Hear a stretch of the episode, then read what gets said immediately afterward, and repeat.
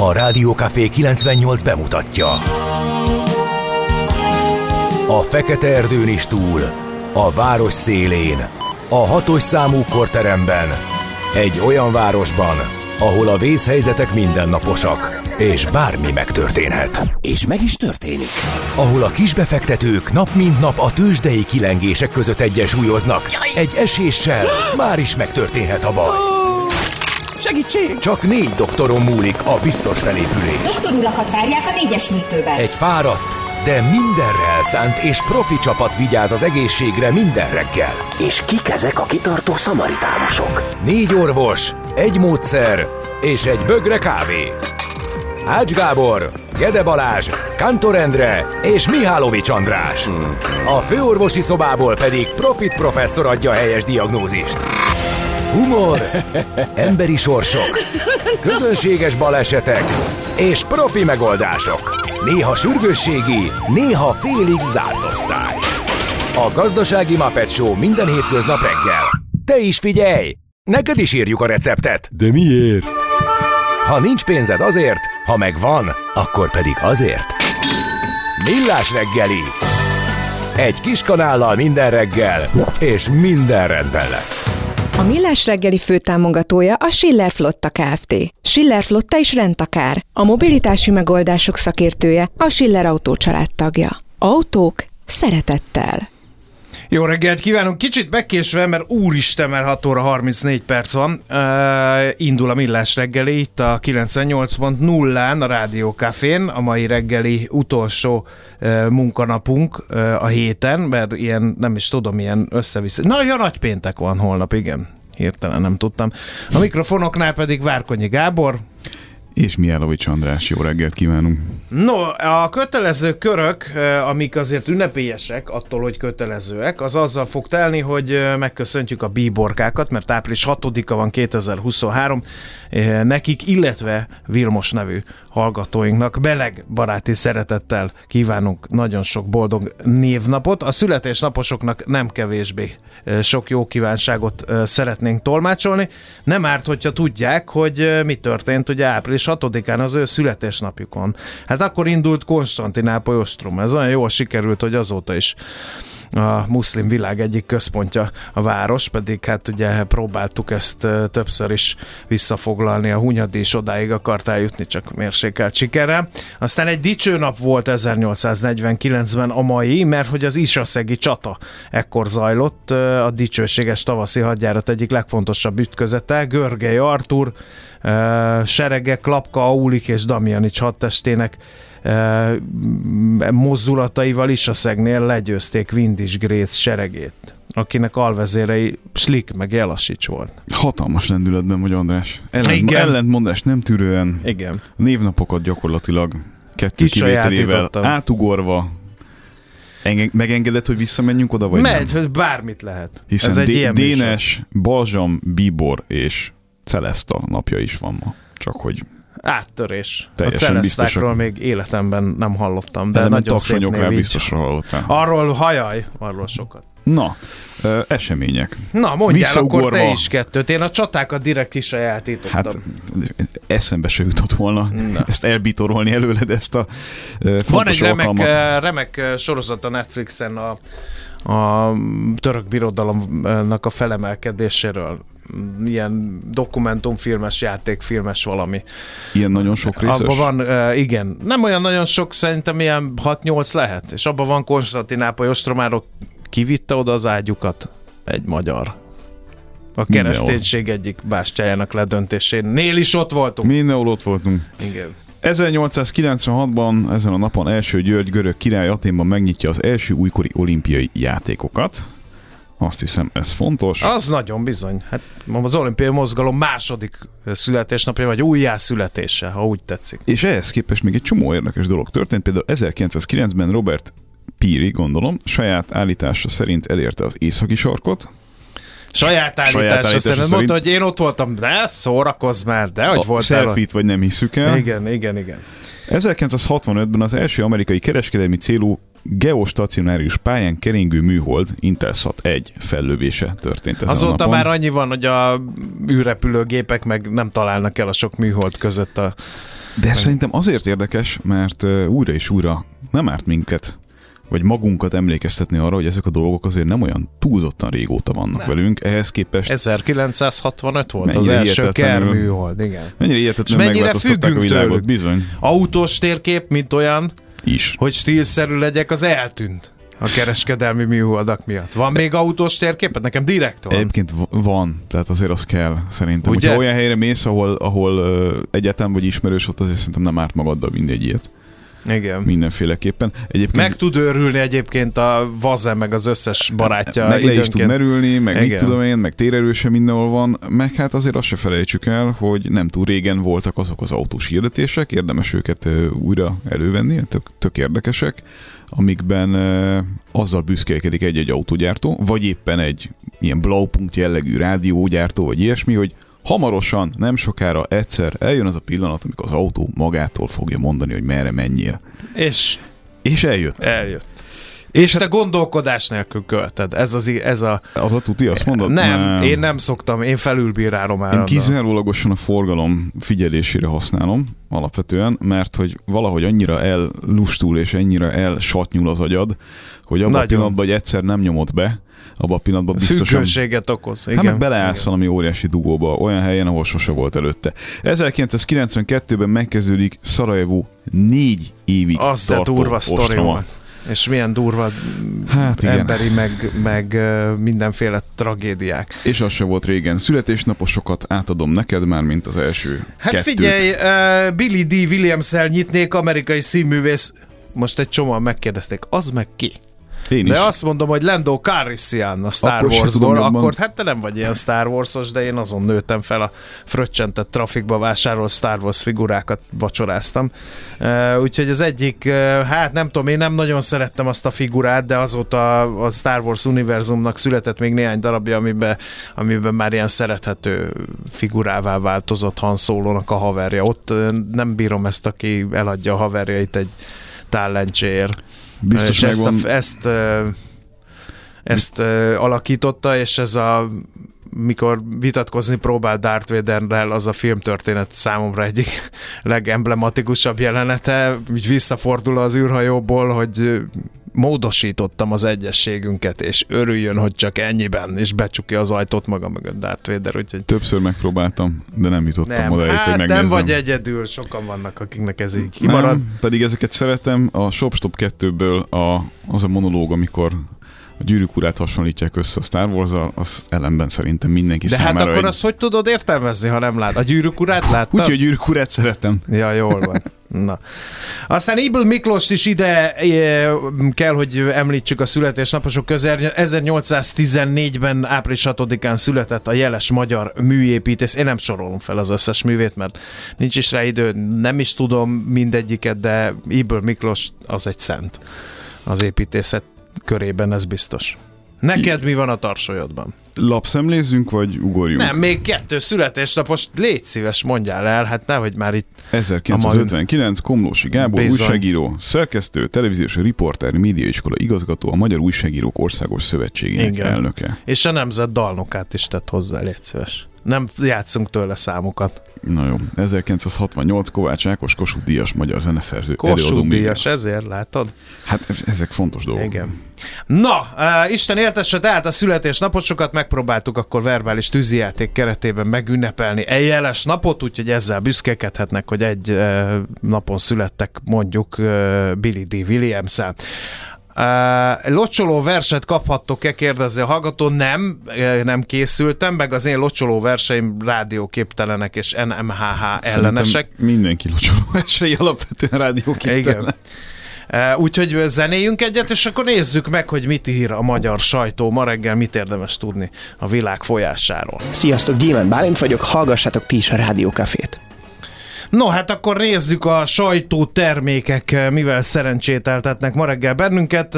Mm, Nézem, akkor... itt van például a Népszava címlap sztoria, zsugorodik a magyar gazdaság, az év első két havában 2,4%-a csökkent az ipari termelés, februárban az éves visszaesés 4,6% volt, ez egy KSH adat. A Népszava szerint gyengelkedik a magyar ipar, annak ellenére, hogy a gazdaság szinten tartását ettől a területtől várják az elemzők részletek alapban.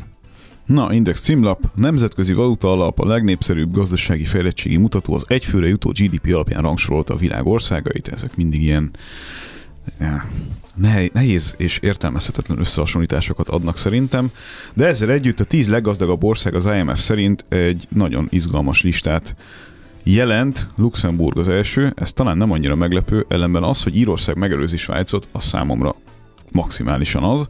Negyedik Katar, Norvégia az ötödik, Szingapur, Egyesült Államok, Izland, Ausztrália és Dánia a sorrend. És mink?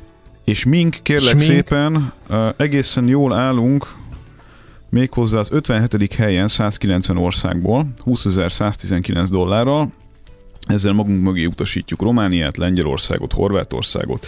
Ellenben egy észak és egy déli szomszédunk hasonló kezdő, kezdőbetűkkel megelőz minket, Szlovénia, illetve Szlovákia elméletileg jobban áll ezen a listán. Mondom, szerintem nehéz ezeket ilyen értelemben. Fogunk erről beszélni majd, nem sokára. Igen, a tíz Igen. legszegényebb viszont gyakorlatilag kivétel nélkül afrikai, afrikai országot jelent, Igen. és a leges legszegényebb az Eritrea.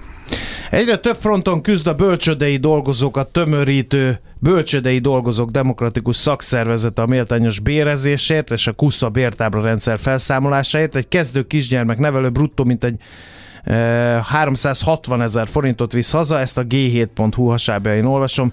A közszolgálati szakszervezetek Európai Szövetsége csatlakozott a törekvéseikhez. Ennek lényege, hogy a méltányos béreket biztosító önálló bölcsödei bértábláról megkezdődjenek a tárgyalások a kormányról. Levelet is írt ez az Európai Ernyő szakszervezet az illetékes államtitkár helyettesnek.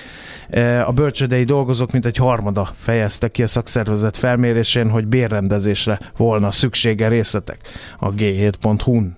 Nálad még valami?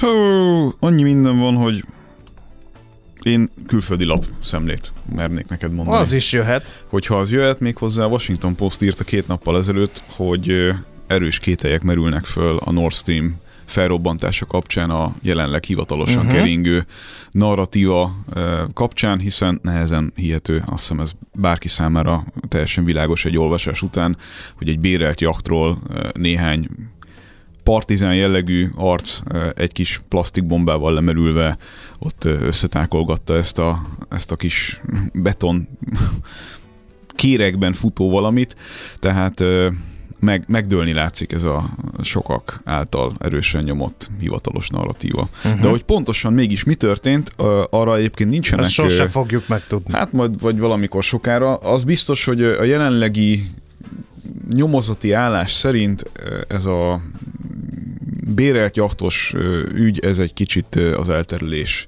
irányába viszi a dolgot. Ha más nem, abból elég világosan végig gondolható az ügy, hogy mondjuk egy dekompressziós kamra azért az viszonylag fontos lenne, hogyha néhány merülésből kellene megtenned ezt a, ezt a feladványt, amit egy ilyen um, eszközön, egy ilyen bérelt egyszerű eszközön azért nehezen uh-huh. lehet mhm. megoldani.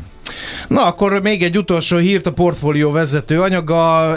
Modern háborúkban talán egyetlen zsoldos cég sem játszott olyan fontos szerepet, mint a Wagner csoport az Ukrajna ellen folytatott invázióban. Megnőtt a harcosaik szerepe, minden szem ugye a Bakhmut körüli hadműveletekre szegeződik. Példátlan, hogy Prigozsin, a Wagner csoport vezetője milyen durva hangnemben szidalmazza az orosz hadvezetést. Árulónak nevezte például a védelmi minisztert, meg a vezérkari főnököt. Világos, hogy a Wagner sikerei egyre kellemetlenebbek az orosz katonai elitnek. Azt is tudni lehet, hogy több frissen alakult és régebb óta működő ilyen katonai csoportosulás is pályázik arra a fontos szerepere, amelyet a Wagner az orosz katonai gépezetben és külpolitikában betölt. Ezeket mutatja be a portfólió írása. Azt talán még tegyük hozzá a Wagner kapcsán, hogy nem nagyon tudok olyan zsoldos társaságról, de lehet, hogy az én ismereteim korlátozottak, amelyek egyébként ennyi energiát fordítanak a saját PR-jükre. Tehát ők azért... Hát kell, hát ők a piacról élnek. Hát világos, csak Értem, az, hogy, az, hogy muszáj. miközben ott hentelnek, van idő arra, hogy csinálják a kis image videóikat, az... Hát az ez most már vele jár. Igen. Na, a következő helyzet, akkor most gyors muzsika, és megnézzük, hogy mi történt a tőzsdékkel. Röviden maradjatok továbbra is velünk. Hol zárt? Hol nyit? Mi a sztori? Mit mutat a csárt? Piacok, árfolyamok, forgalom a világ vezető parketjein és Budapesten. A tőzsdei helyzetkép támogatója, a hazai tőzsde gyorsan növekvő nemzetközi informatikai szolgáltatója, a Gloster Infokommunikációs enyerté. Na, Gabikám, mi történt Budapesten? Hogy egy Mit klasszikus, láttál? klasszikus idézet egy kollégától, a nos kérem szépen, Igen. mindannyian tudjuk, kire Igen, gondolunk. igen, igen, igen, igen. Bét, a budapesti értéktőzsdén 6,8 milliárdos forgalom mellett a Bux fél százalékos pluszt tudott megőrizni a nap elején elért másfél százalékos többletből, így az előző naphoz két, képest 212 pontos emelkedéssel 43.878 pontos értéken zárt. A vezető részvények közül a Richter Gedeon produkálta a legjobb eredményt, a Richter igazgatósága két napja tett javaslatot egy 40 milliárd forint összegű 12 hónapra szóló részvény visszavásárlási programra, amit majd a közgyűlésnek kell jóváhagynia, a befektetők pozitívan értékelve a hírt a bejelentés óta veszik a papírokat, ennek köszönhetően a gyógyszergyár részvényei tegnap 1,57%-ot emelkedve 7755 forinton zártak.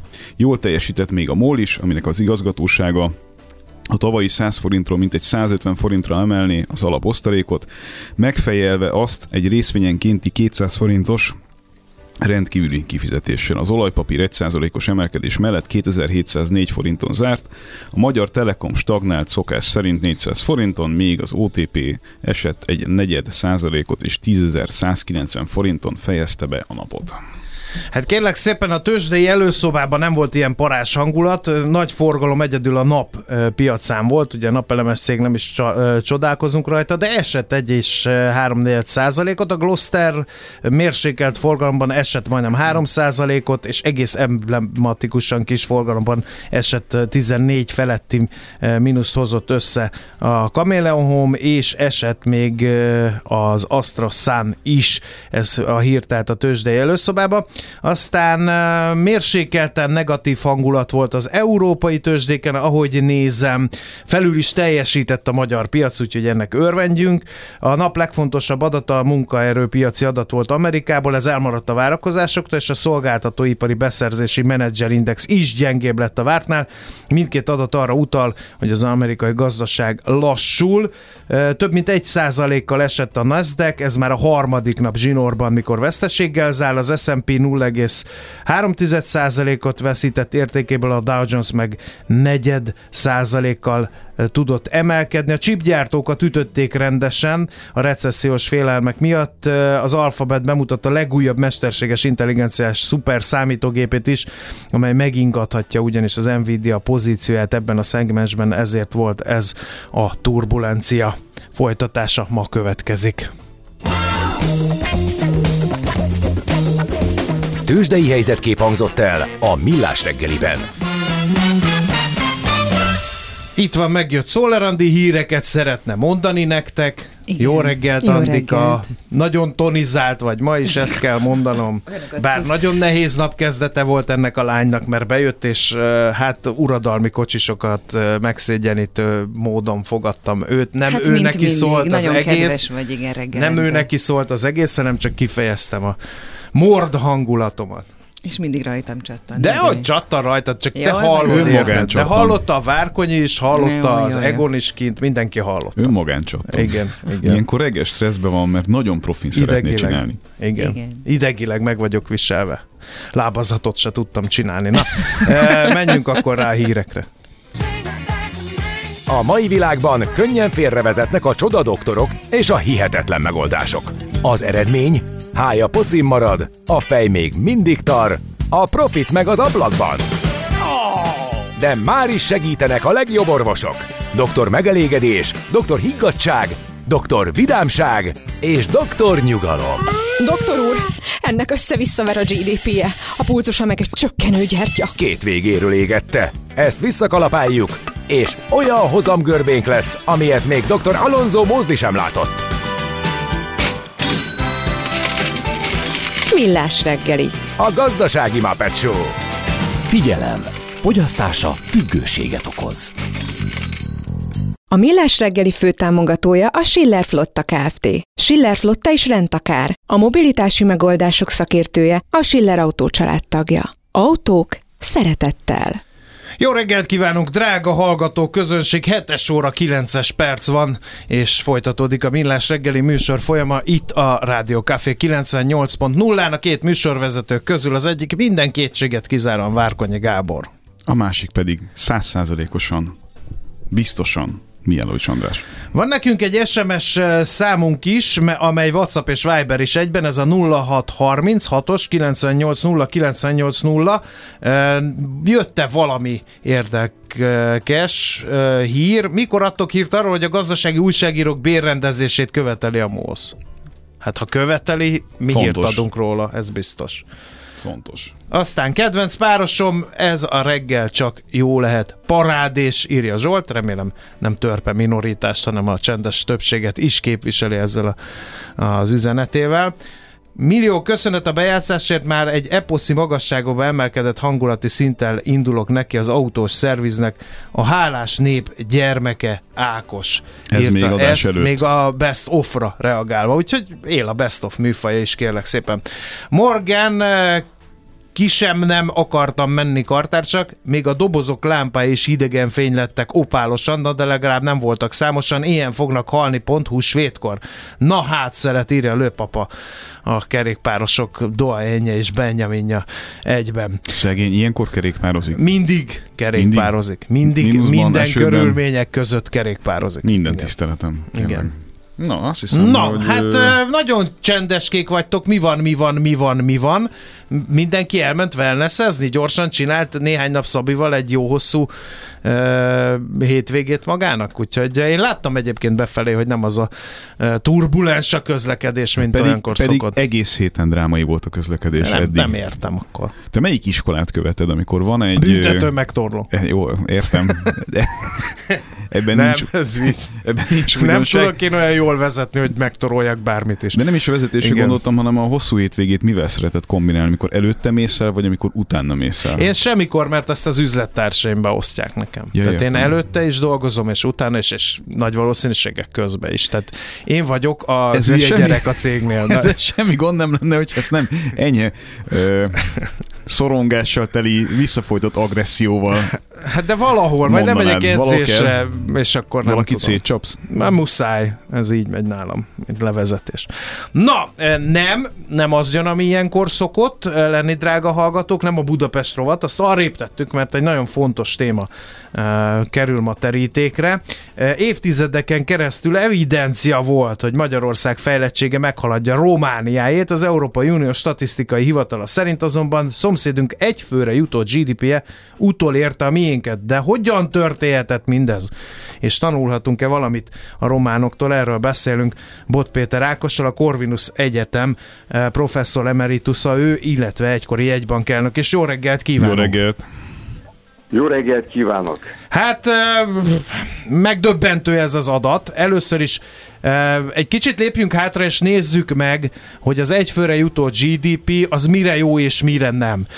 Ez egy ilyen szent tehén a közgazdaságtanban, és nagyon sok mindent mutat, mert én hallottam és olvastam olyan cikkeket, aki, amik kikezdik ennek a, a létjogosultságát, mert hogy nem minden az egyfőre jutó GDP egy ország fejlettségében. Mennyire lehet egy ilyen adattal következtetni arra, hogy mennyire jó egy országban élni, vagy nem?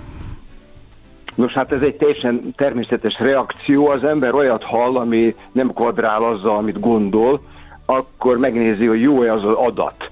És az adat valóban mindig gyanús, már csak azért is, mert egy adat, és az a GDP, a bruttó hazai termék az egy mutató a sok közül, egy olyan nemzeti jövedelmi mutató, de persze ez egy fontos mutató, és ezért is írtam most cikket erről, és nem tavaly, amikor az Uniós Statisztikai Hivatal által összegyűjtött nemzeti statisztikákból az jött ki, hogy a román fogyasztás, lakossági fogyasztás jóval előttünk van.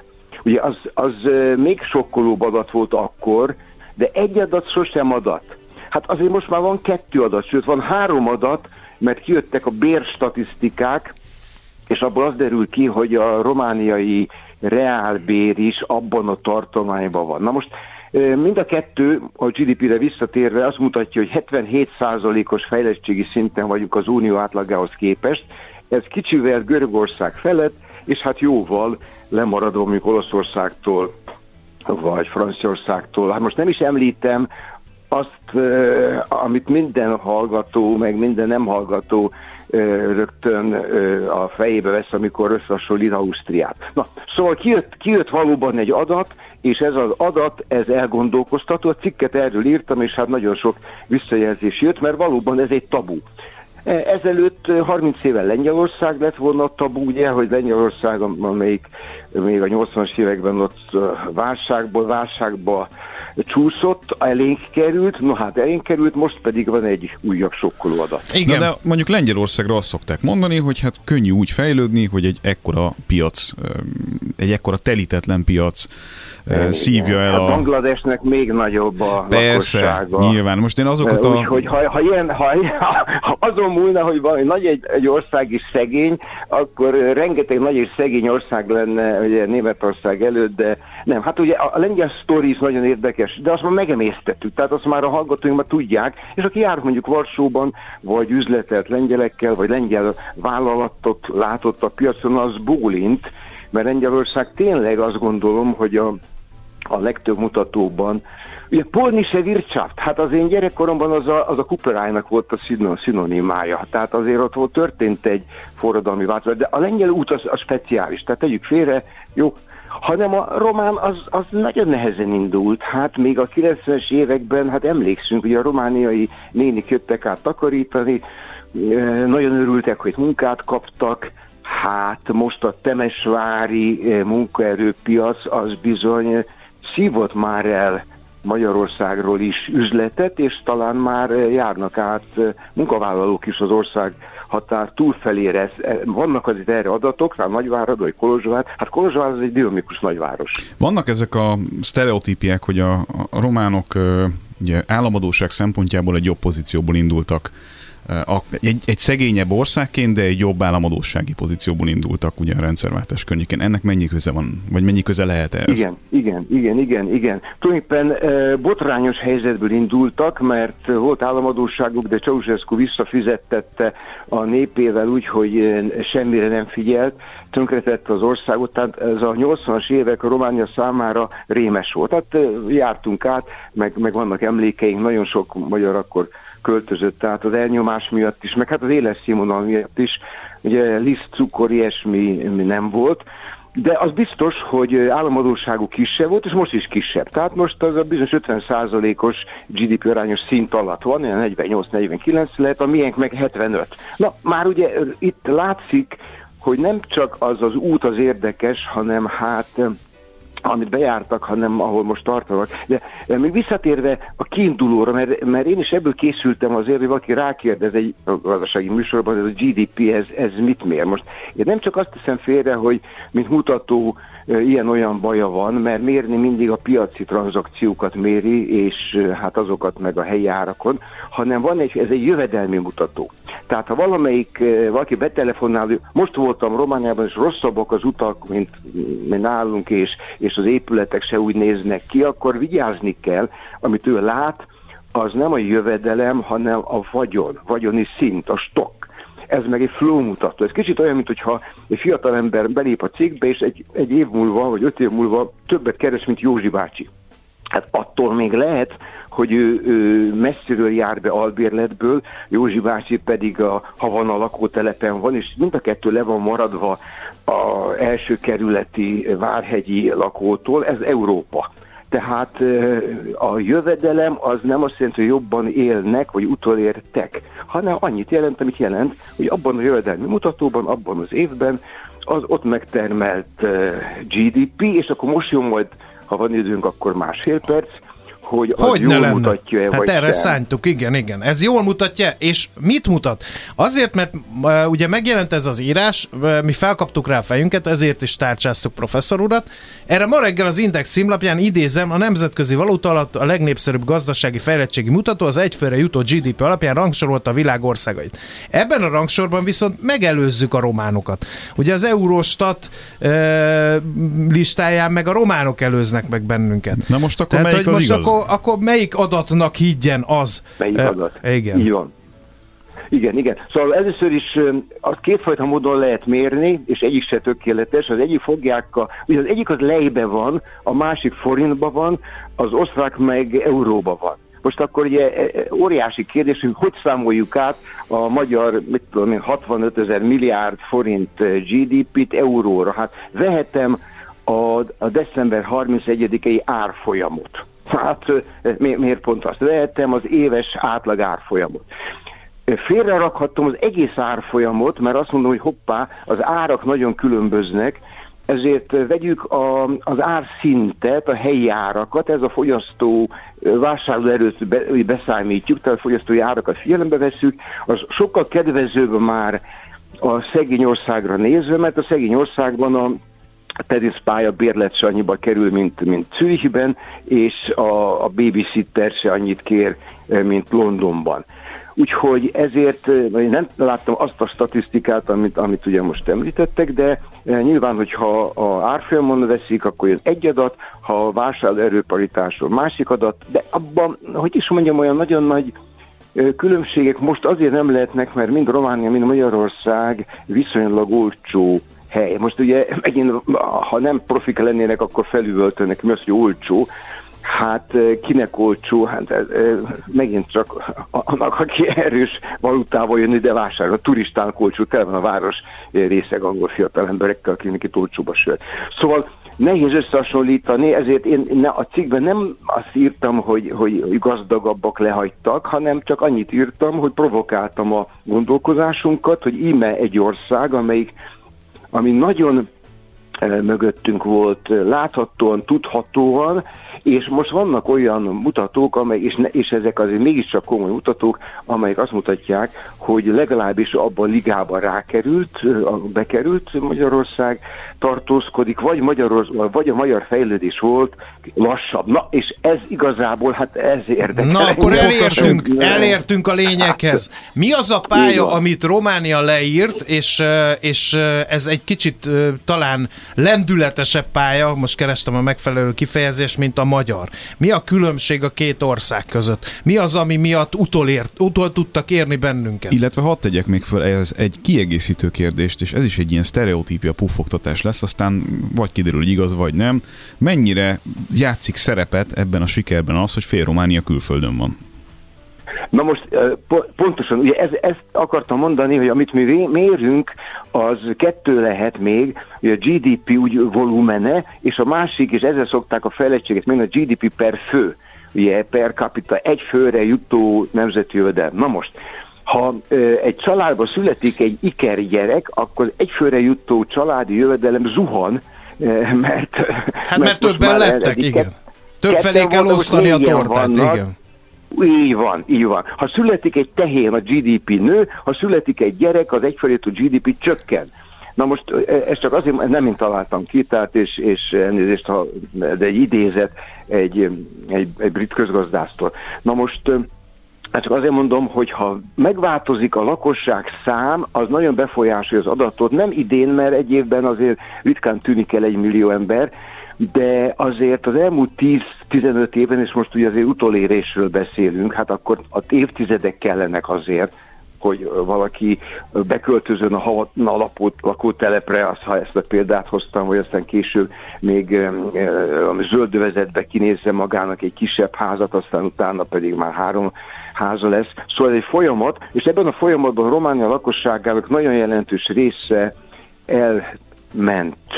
Na most korábban indult el a, a migrálás, a gazdasági célú kivándorlás, a munkavállalás Magyarországon, és ez bizonyos értelemben csökkentette a, a ott levőknek a termelő képességét, az nem jó.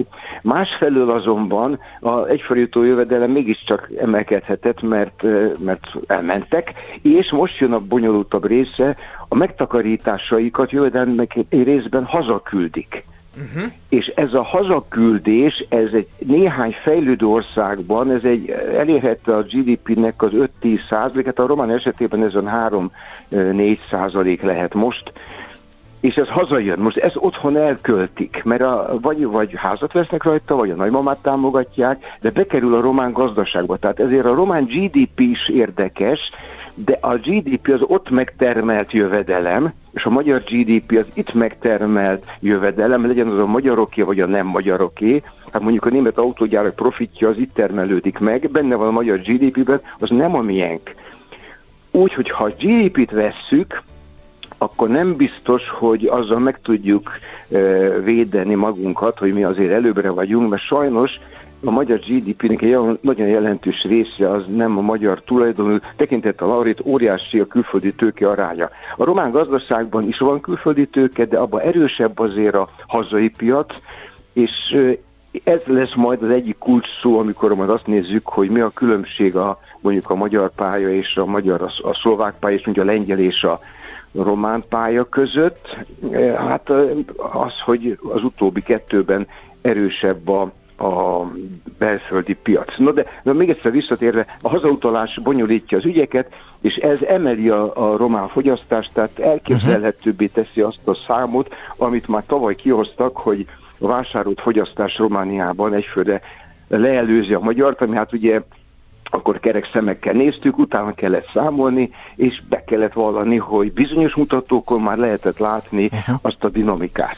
Hát professzor úr, nyugtasson meg, vagy éppen rémisszen meg bennünket. A román gazdaság szerkezete, ami ezt a teljesítményt produkálja, és ennyi GDP termel, hogy az egyfőre jutóban bizonyos mutatók tekintetében leelőznek bennünket, az jobb vagy rosszabb, mint a magyaré? Mi a különbség a kettő között? Mitől gyorsult fel ennyire a román gazdaság, hogy utolér bennünket, és mitől lesült le a magyar? Hogy, hogy a termelékenység? bennünket? Mennyire termelékeny? Igen. Szóval egy kis Hogy gyors... az eladósodottság? Igen. Ugye ezek mind, mind igen. nagyon igen. izgalmas igen. kérdések. Jó, a, a, a makrót, azt meg, az eladósodottságot ugye megbeszéltük, kisebb az adósságok, kisebb ö, ilyen értelemben a, a, a, az adósságterv. Van egy óriási probléma, ez nem probléma, óriási különbség, hogy nem említettem, de majd akkor említek most. Az állami újraelosztás aránya sokkal, de sokkal kisebb, mint nálunk.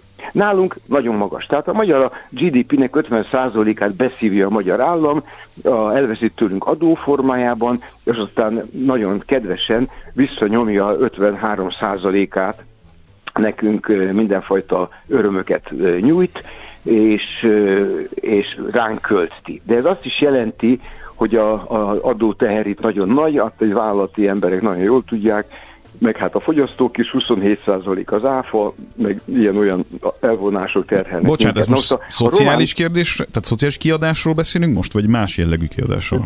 Na most a, sajnos, ha arról beszélnénk, akkor jóléti állam lennénk, a szociális költés, tehát a nyugdíj, akkor a munkanélküli segélyben a, a magyar részarány a költésben a legalacsonyabbak egyike Európában, Európai Unióban, amiben kiugró a magyar költségvetés, az a gazdasági típusú állami költés, tehát állami vállalatok támogatása, magáncégeknek a támogatása, a MÁV-nak, MVM-nek nem tudom, a veszteség finanszírozása, repülőtérvásárlás, bankvásárlás, államosítás. Tehát ebbe kilógunk fölfele. A román állam sokkal kevésbé nyúl bele a, a gazdasági folyamatokba. És a másik, azt most azt, azt nem említem, de mindenki tudja, hát az a, az a kiadási rovat, ami nemzetközileg úgy szokott kinézni, hogy összerakják a, a kultúrát, a, a vallást, e, és a sportot,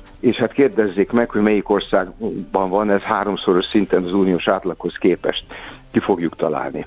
No, Szóval a magyar állam nagyon aktív. A, a, a, csak ennyit mondok, és akkor ennyi reggelre legyen elég ez, de akkor folytassuk. A román állam kevésbé aktív, kevesebbet nyújt, kevesebbet e, e, adóztat. Hát ezért az emberek kénytelenek voltak e, neki esni a, a gazdasági tevékenységüknek. Van, aki elment Barcelonáig, e, van, aki eljött Magyarországra, és van, aki pedig otthon vágott bele az üzletbe, és akkor most mondom a, a nagy különbséget, amivel kezdték ugye a kérdést, a román gazdaság, de mondhatnám a lengyelt is, diversifikált. Tehát ott nehéz megmondani, hogy melyik az az iparág, amelyik 20. Hát nálunk tudjuk, hát van kettő, sőt másfél. Ugye van az autóipar, akkor utána egy nagy csönd, akkor van az elektronika, és aztán utána egy szakadás. És most ráadásul ez egy újabb téma, ami engem felingerelne reggel, de ezt most nem akarom. Erre még rá akar elő, erősíteni ugye a magyar iparpolitika azzal, hogy nem az autóiparnak a legenergiaigényesebb részére a négy keréken guruló komputernek a, a négy gumikerekére, meg a benne levő akkumulátorra fogunk majd specializálódni. Na, erről megvan a véleményem. Jó. Uh összességében véve, ha nézzük a kilátásokat, és egy rövid választ remélnék, mert nagyon elszaladt az idő. Nagyon le fognak előzni a románok, vagy majd mi visszaelőzzünk? Mik a kilátások a két ország tekintetében? E, egy-két évből sosem lehet levonni, hát voltak mindenkinek jó és rossz passzos passzai, ugye, tehát jó, jó évet, rossz évek, hát a román gazdaságban is voltak elveszte, volt elvesztegetett évtizedük, és most nagy lendületben vannak. Eléggé egyensúlytalanság jellemzi őket is, tehát a fizetési mérleg egyenlege nagy. Ott is kell majd kiigazítani. De azért rövid válasz az, hogy most megnéztem, hogy a valuta alap milyen előrejelzést ad a térségre, és hát ugye nálunk ilyen 0% lesz ebben az évben, körülbelül nulla fél, a románoknak azért két és fél százalék nagyobb lendületben vannak, tehát ezek a mutatók valószínűleg egy darabig még javulni fognak. Hogy látja ez, ezt az utazó, azért az az kell, hogy ez a jövedelmi szint az sokáig érvényesüljön, és utána az autóknak az állaga, az épületek kinézete, az embereknek a ruházata, stb. Az, az már látszik. Tehát a Szlovéniába átmegyünk, ott látjuk a igen, szlovén GDP-t anélkül, anélkül, hogy a GDP iránt érdeklődnénk. Na most a ránk fejlődő gyors országban ezt látni még nem nagyon lehet, nem bátor azért, aki ezekben dinamikus városokban járt, és nem egy van. Na, még ezt az idehozom, ha van egy percünk, hogy nálunk van Budapest, és akkor utána van egy szakadék. Én Miskolci vagyok, és, és az is fejlődik, szerencsére, meg Győr is szépen fejlődik, de azért azt kell mondani, hogy, hogy Lengyelországban és Romániában is vannak nagy központok, és emiatt, emiatt nem egy helyről fújják a passzát szelet a gazdaságba se. Hát uh-huh. aki Kolozsvári nem érzi úgy, hogy vidéki. Igen. Nem Igen. érzi úgy, mert, mert hát egy 300 ezer fős nem tudom mennyi most, de hát olyan gyorsan nő, hogy mire kimondom, ugye lehet, hogy annyi lesz. Temesvárra is ment át tőlünk Magyarországról üzlet, mert ott a műegyetemnek olyan jó a, a műszaki képzése, hogy oda vittek át Share Service Center-t és IT szolgáltatást, mert Budapest nem lehet összeszedni 350 mérnököt, ott lehet. Igen. Jó, hát és akkor megint kiteszünk három pontot, hogy egy így ilyen fordulattal érjek, és akkor a folytatása következik a történetnek. Így Minden van. esetre jobban értjük a folyamatokat, meg a számokat áll nincs, megér, nincs megírva a vége, tehát Igen. ez egy folyamat. Rajtunk tessék múlik. figyelni, nézelődni, rajt, rajtunk múlik, tanulni egy kicsit, és hümmögni, hogyha az ember lát egy adatot, hogy mennyire igaz, mennyire nem, és mit tud belőle leszűrni. Igen. Legyen ez a végszó. Nagyon szépen köszönjük, köszönjük. a segítségét jó munkát, szép napot, kellemes húsvéti ünnepeket Köszönöm kívánok. szépen, viszont, viszont hallásra. Viszont Bot Péter Ákossal beszélgettünk, a Corvinus Egyetem professzor emeritusa és egykori jegybank elnök ő. Most jönnek a felesírek Czoller Anditól, aztán jövünk vissza a heti kitekintő rovatunkkal, egy kis makrogazdaságot fogunk majd az éterbe pumpálni, eh, ha nem lenne elég belőle, tartsatok továbbra is velünk. Sziasztok, Kontor Tamás vagyok, hallgassátok a Rádiókafé 98.0-át. Rádiókafé, van barátod. Megfelelő alapozás nélkül semmit nem lehet jól megépíteni. Kerüld el az alaptalan döntéseket. Ne építs ferde pénztornyot. Támogasd meg tudásodat a Millás reggeli heti alapozójával. No, hát vasárnap, néhány nappal ezelőtt az OPEC tagállamai teljesen váratlanul minket meg mindenkit meglepve 1,1 millió ordos önkéntes kitermelés csökkentést hajtottak végre. Ezt nem láttuk jönni. Hétfő hajnalban egyből 5 dollárra meg is ugrott erre a lépésre az olajár. Úgyhogy gondoltunk, hogy adunk egy kis hátteret nektek, hogy ilyenkor meg mi van. E, és hát ebben a beszélgetésben kalauzunk lesz Hosszú Ferenc, az OTP alapkezelő befektetési igazgatója. Jó reggelt, Jó reggelt. kívánunk, szervusz! Sziasztok, jó reggelt, üdvözlöm a hallgatókat. Hát 1,1 millió az gombócból sok, de vajon hordóból és olajból az mennyire? E, mennyire jelentős? E, Mit jelent egyáltalán egy ekkora kitermelés visszafogás? És mit jelent az, hogy önként? Van, Illetve amikor mi nem az- önként fogják vissza? Mi az üzenete ennek? Igen, ez, egy, ö, ez azt mondhatjuk, hogy ez egy masszív kitermelés csökkentés. Tehát csak hogy kontextusba helyezzük, a globális olajpiac jelenleg nagyjából 100 millió hordó per napos keresletet, illetve kínálatot jelent. Most közel egyensúlyban van a piac, mindössze néhány százezer hordóval többet termelnek ki világszerte, mint amennyit elhasználunk. És ugye ez a különbözet, ez, ez napi szinten emeli a globális készleteket. És ez a várakozások szerint néhány hónapon belül egyébként magától átfordult volna, tehát túlkeresletes ö, piac alakult volna ki, többek között a nyári keresleti csúcs érkezésének köszönhetően. És most ebbe a, a törékeny egyensúlyba avatkozott be az OPEC, ahol pár százezer hordó is sokat számít, és mindjárt, ahogy mondtátok, 1,1 millió hordós önkéntes vállalásra, és erre jön még rá Oroszországnak a, a félmilliós, félmillió hordós korábban bejelentett csökkentése, amelyet meghosszabbítottak év végéig, tehát ez azt jelenti, hogy összesen 1,1 millió hordóról van szó. És, Mi hát az igen, ok? Meg, Miért pont most? Azt mondják, hogy lassul a világgazdaság. Azt mondják, hogy bankválság van, ami lehet, hogy tovább gyűrözhet a világgazdaságra, és nem fog jó dolgokat okozni. Ez magától ugye egy csökkenő olajárat jelentene alapvetően. Vagy legalábbis Igen, erre lehetne egy- következtetni. A, azokból a problémákból, amit említettetek, abból igen, abszolút csökkenő olajára lehetne következtetni, és valószínűleg pontosan emiatt nyúlt bele az OPEC a piacba. Ugye nekem is vegyes érzéseim vannak ezzel kapcsolatban. Az első gondolatom, amikor olvastam ezt a hírt vasárnap az volt, hogy ez akkor hétfőn azonnal egy ö, 7-8 százalékos emelkedést jelent. A második viszont az volt, hogy vajon ekkora a baj, hogy ilyen rendkívüli intézkedéssel bele kellett nyúlni, mert a, a döntés időzítése azért meglepő volt több szempontból is. Utólag persze nyilván minden logikus és levezethető, de azért mégiscsak meglepetés volt, hiszen Egyrészt pénteken még olyan információk szivárogtak ki a szervezettől, hogy nem fognak hozzányúlni a, a kitermelési kvótákhoz.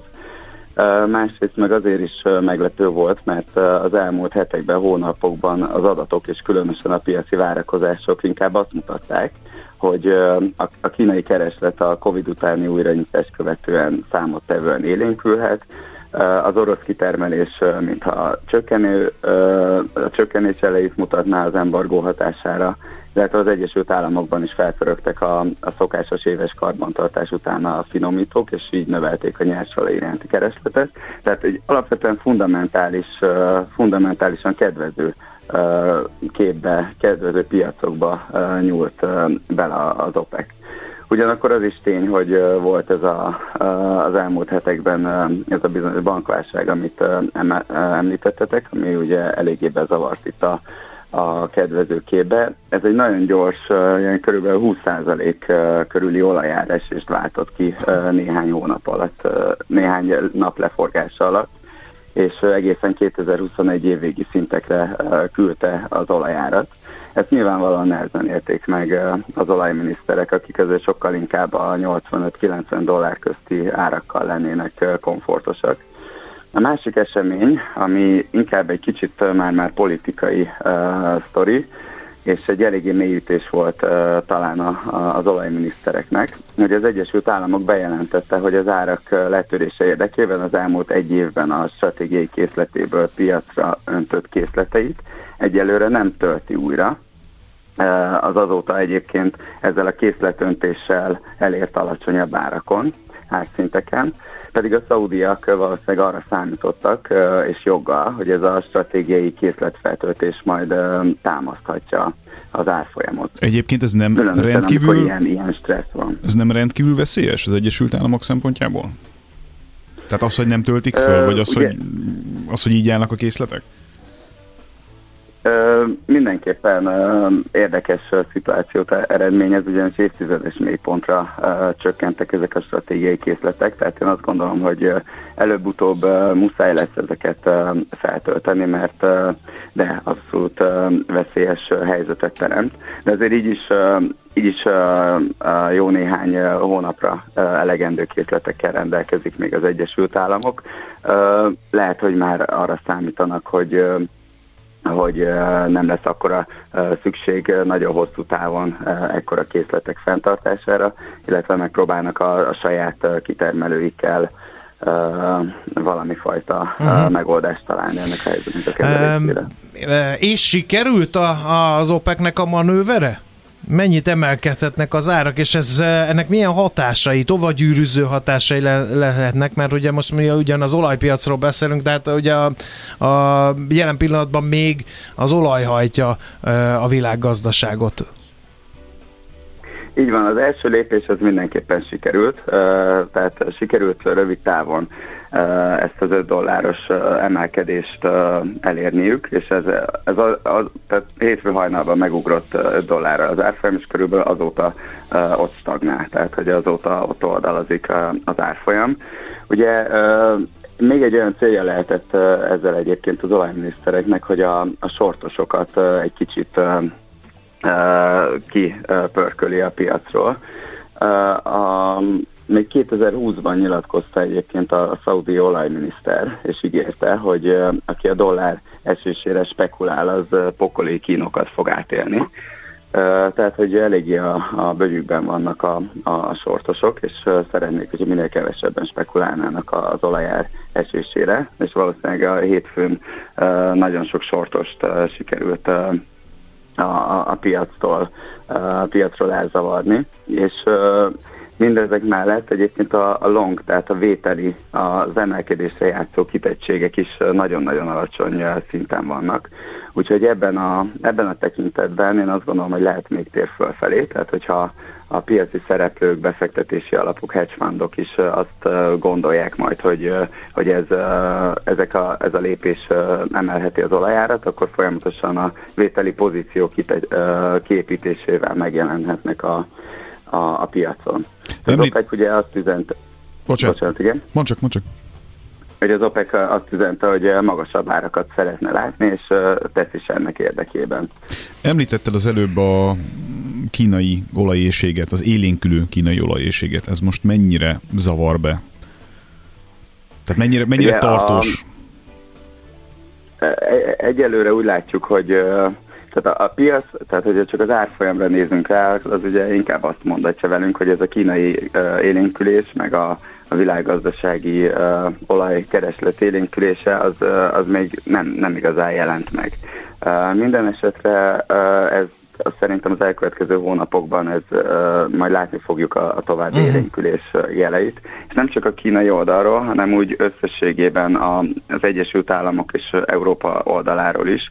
Ugyanis uh, nyáron uh, jellemzően ugye nyár a keresleti csúcs uh, az olajfogyasztásban, és ahogy érkeznek a nyári hónapok, illetve ahogy közeledünk a nyárhoz, úgy fognak felpörögni a finomítók, és úgy szívják ki az olajkészleteket a, a piacról, Na. tehát hogy ez mindenképp párszállító. Nagyon-nagyon olajoztok, srácok. Én meg kirángatnálak benneteket ebből a fekete aranyba ragadt beszélgetésből egy kicsit, mert ugye ha feltételezzük, és igaz az a mondás, hogy az olaj az a gazdaságnak a mozgató rugója.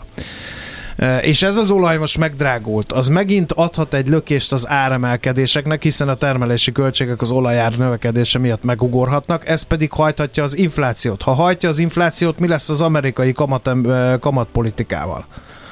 E, Nőhet-e az infláció, tehát röviden a kérdés, illetve ez milyen irányba módosíthatja a Fed-nek a politikáját? Uh, igen, ez abszolút benne van a, a pakliban. A, mostani infláció berobbanásának egyik meghatározó oka éppen az olaj, illetve energiaárak emelkedése volt. Ugye, ahogy mondta te is, az olajár emelkedése begyűrűzik a gyártási költségeken, szállítási és számos egyéb csatornán keresztül a, gazdaság minden szegletébe, az áruk árába. Tehát igen, hogyha ismét számottevően emelkedne az olajár, akkor a már csökkenő pályára állt inflációt, ezt, ezt a folyamatot ezt megakaszthatja. És így nagyon valószínű, hogy ez megzavarhatja a jegybankok aktuális menetrendjét. Most már épp a piac azt kezdte el árazni, hogy nagyon közel vagyunk a kamatemelési ciklus tetejéhez, sőt sok piaci szereplő szerint már akár ezt el is értük. És hogyha megakad az infláció csökkenése, akkor a jegybankok folytathatják akár a kamatemelést. Uh-huh. Hétfőn egyből meg is emelkedett egyébként a májusi Fed kamatemelésnek a beárazott valószínűsége. Ugyanakkor ez egy dinamikus folyamat, tehát azért azt is látni kell, hogy ha túlságosan elszáll az olajár, akkor az a kereslet csökkenéséhez és így az árak eséséhez fog vezetni. Oké. Okay. Uh, ugye ezt az OPEC is szeretné egyébként elkerülni, hogy a, a gazdaság belassulása uh, okozzon egy ilyen számottevő keresletcsökkenést. Tehát, hogyha az OPEC azt fogja látni, hogy nagyon-nagyon elszállít az olajár, akkor akár pont az ellenkező lépéssel is beavatkozhat, és talán ez a valószínű, hogyha akár ilyen 100 dolláros szintek Jó. környékére emelkedik az olajár, akkor inkább már piac, olajat fog önteni a piac. Igen, igen, nehogy az alternatív energiahordozók előre törjenek túlságosan. Köszönjük szépen a helyzetelemzést, szerintem mindenki mindent ért ezzel kapcsolatban. Hála neked. Köszönjük. Szép napot, kellemes susvéti ünnepeket kívánunk. Szerbusz. Nektek is, sziasztok. Hosszú Ferenccel beszélgetünk az OTP alapkezelő befektetési igazgatójával.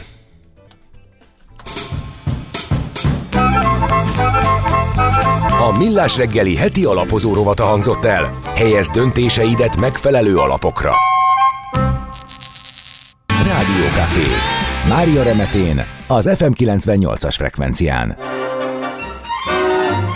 Egyre nagyobb buborékban élünk, de milyen szép és színes ez a buborék. Budapest, Budapest, te csodás! Hírek, információk, események, érdekességek a fővárosból és környékéről.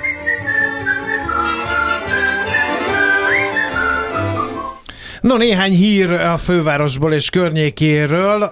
Nekem az a kedvencem, hogy időről időre felkerülnek ilyen baromi nagy hirdetések baromi nagy épületekre, és most egy ilyen fejezet történt. Messze nem a legmodernebb a nyugdíj folyosító Váci úti épülete, írja az Indexem. Első rangú hirdetési felületet kínál új partnernek nyílhat jelen, lehetőség ott megjelenni.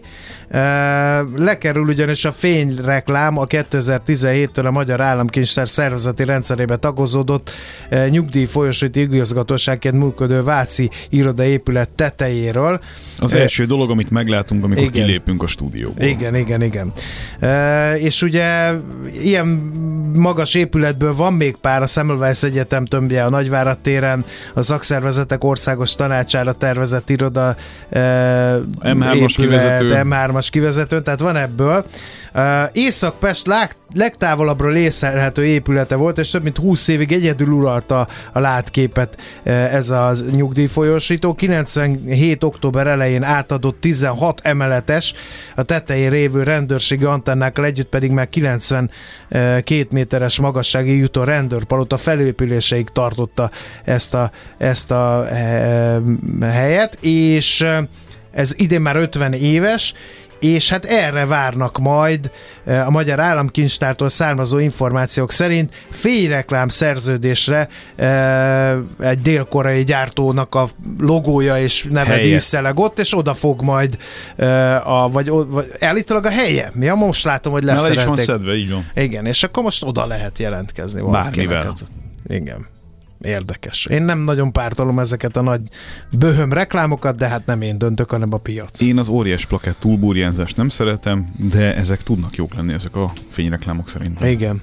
Na, a másik hír, ami sokkal rövidebb, ám sokkal izgalmasabb szerintem a hülye biztosra elnevezett repülőtéri járat, mert Miért? hogy a 100E az nem volt elég egyértelmű, ezért most 100E Airport Express névre módosítják ennek a járatnak a hivatalos elnevezését, ugyanis a 83%-os külföldi utas arány esetében lehet, hogy mégiscsak van értelme annak, hogy hé, megjöttél, Airport Express. ja, végre, hogy nehogy azt mondja, hogy most a hányas ez? Most ez most a 100E az az mi? Excuse me, sir. Ezt nem kell most többet megkérdezni, mert rámutatsz, hogy Airport. Airport. Bite, és menjél oda. felé. A budapesti klímastratégiában... el a bot irányába, ahogy a napirajzban A volt. budapesti klímastratégiában a napenergia hasznosítására vonatkozó célok nem érhetőek el a fővárosi társasházakban történő napelemes beruházások nélkül, mondta a főpolgármester, amit azért nem értek, mert ki légből tekint fővárosunkra láthatja, hogy nem annyira a családi házak dominálnak, hanem a társasházak. Tehát, hogyha valamit akarunk csinálni, akkor nyilván a társasházakra kell napelemet szerelni, úgyhogy hát ez volt a Budapest rovatunk, ennyivel tudtunk hozzájárulni a főváros épüléséhez, szépüléséhez. Nekünk a Gellért hegy a Himalája. A Millás reggeli fővárosi és agglomerációs infóbuborékja hangzott el. Itt van Szoller Andi, Gondolatban remélve, a hétvégéjét temeti. miért? Hát remélem, hogy még ez a nem. hózivatar, ez nem komfortos számodra? Hát a biciklin? Hát mi az? Megerősíti a vádbidat, a nem a, teker. a tüdőmet fogja megerősíteni, meg a mumszomat, vagy nem, hogy hívják ezt török, Mamusz. törögékomat. Ja, ja, ja, ja, igen. Hát bízunk benne, hogy elkerüli azt a vidéket, amerre te biciklizel. Nem. Magamra vonom a Híres téltábornok utolsó harag. mondatok. Igen. Ugyan már? Miért esne a hó? Mi igen. baj lehet? Igen. Na Téli jó, lássuk akkor. Tényleg van Már bringára csak- téri gumi? Téli van, hát nem? Hát Azt nem tudom, de van már téli gumid? Vagy van még téli gumid Tegnap pontosabban? óta nincs. Tegnap óta nincs. Bravo, jó érzékkel, most, hogy a meteorológia hózivatorokat. Nem, arra nem lesz szükség. Nem, legyen így. Na, és akkor most jön Szoller Andi a hírekkel, aztán pedig jövünk vissza, tartsatok továbbra is velünk. Az elhangzott műsorszám termék megjelenítést tartalmaz.